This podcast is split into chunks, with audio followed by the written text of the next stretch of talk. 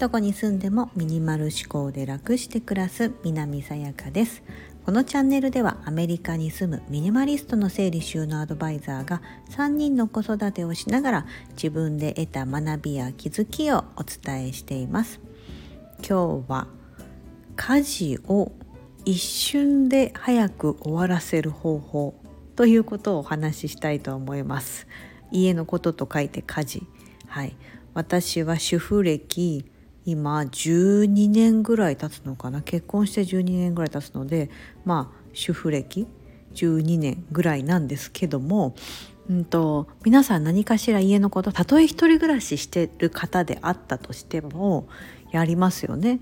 掃除して洗濯して、まあ、自炊するな料理してとかやると思うんですけど、まあ、その家のことと書いて家事で家に住んでる限りは絶対しなきゃいけないじゃないですか。なんかわかんないそのハウスキーパーの方がいらっしゃるとかねそういう方は別ですよ別なんですけど通常はまあ、家で生活するにあたって自分の身の回りのことってやると思うんですけどその家事を一瞬でというかもう最速で誰しもが早くできる方法って私あるなって最近感じてるんです。まあ、これ何かというともう完全にその時間をもう区切ってしまうというかもう時間に追われれば追われるほど絶対効率上がるんです。というかあの家事って家のこととか言って家事ですけど、まあ、料理にしても掃除にしても洗濯にしてもゆっくりやろうと思ったり丁寧にやろうとしたらどれだけ時間があっても足りないぐらいできるはずなんですよ。掃除も家のことって家の中ってありとあらゆるとこ掃除できるじゃないですか。床掃除したで今度なんかわかんない引き出しをなんか掃除したじゃあ今度窓際とか玄関のとか壁がとかもうありとあらゆるとこ掃除できちゃうので時間があればあるほどその仕事の量って拡大していくとかやるべきことはまあ山ほどあるんですよね。でこれってあのパーキンソンの法則って聞かれたことありますか？ビジネスの中で言われることなんですけど例えばビジネスの中で会議を1時間で設定したってなると絶対1時間えー、まるっとその1時間も満たないような内容のことを話していたとしても1時間必ず使うようになってると。うん、で例えばその1時間のミーティング同じ内容のことを30分で時間設定してると30分で終わることができると。うん、っていうぐらいあらかじめ自分が設定した時間っていうのはある程度その中身それその時間内でやろうと時間配分したりとかするのでその時間を短くすれば短くするほどそれだけその同じ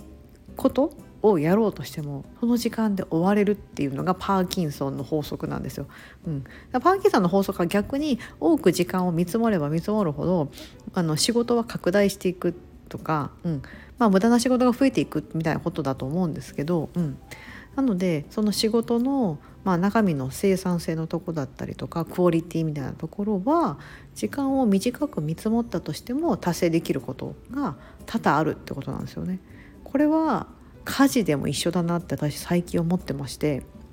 前に配信であの子供たちがいない時要は私が家で一人でいる時って極力もほぼほぼ家事しないようにしてますもう最近はほぼやってなくって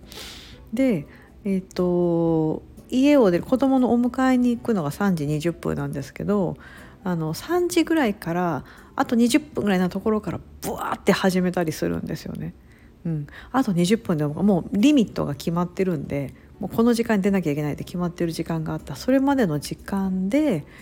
あのまあその帰ってくるとねやっぱりその掃除機ブワーってかけたりとか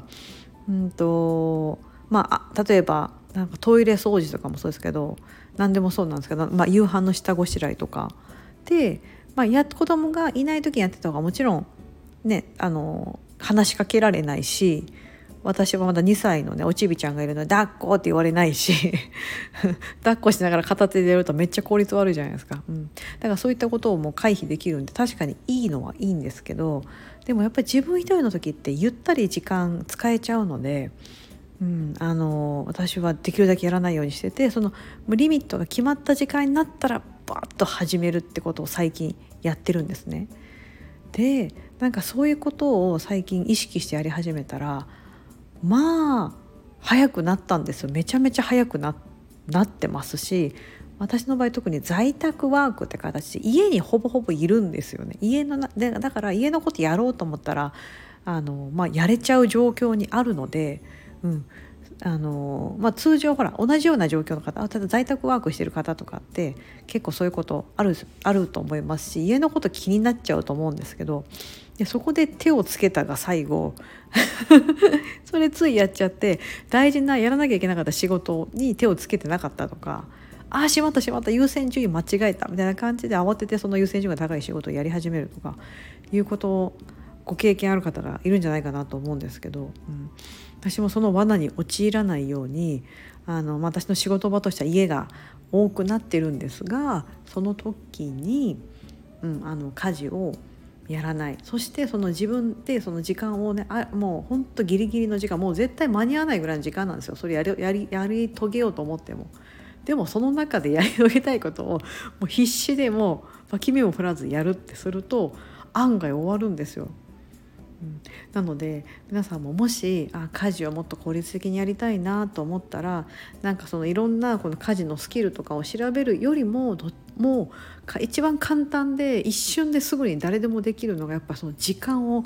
短く。もうこの時間もうなんかタイムウォッチとかあるじゃないですか。あのピピピってなるやつ。あれとかを設定してもいいかもしれないです、うん、何かその迎えに行くとかそういうリミットが決まってなかったら、うん、なのであのその時間内でどれだけできるかみたいなことをもう自分との戦いでやるみたいなことをやってみると面白いですしあのせかかなりかなり早くなります。もちろん雑さはあるかもしれないですけど、うん、でももう家事毎日完璧にやろうと思ってもまあ無理じゃないですか。うん、なので私はもう常に60%ぐらいでいいかなって思ってて、まあ、自分の中でここだけは終わっとけばいいやみたいなところが決まってるのであのたまにこうテレビのとこのねテレビ台とかやべえほこり溜まってるなうっすらみたいなとか あったりしますけどなんかそこはま気にならないけどなんかまあ床にゴミが落ちてなかったらいいかなとか、まあ、毎日掃除機かけるようにしてたりするんですけど、うん、何かこの自分の決めたところをその限りある時間の中でやる。これをするとですね絶対誰しもが一瞬で家事を効率的にこなすことができます。と私はめちゃめちゃ最近それを痛感しているのでちょっと改めて皆さんにシェアしたいなと思ってお話ししてみました。ここまでお聴きいただき本当にありがとうございます。素敵な一日をお過ごしください。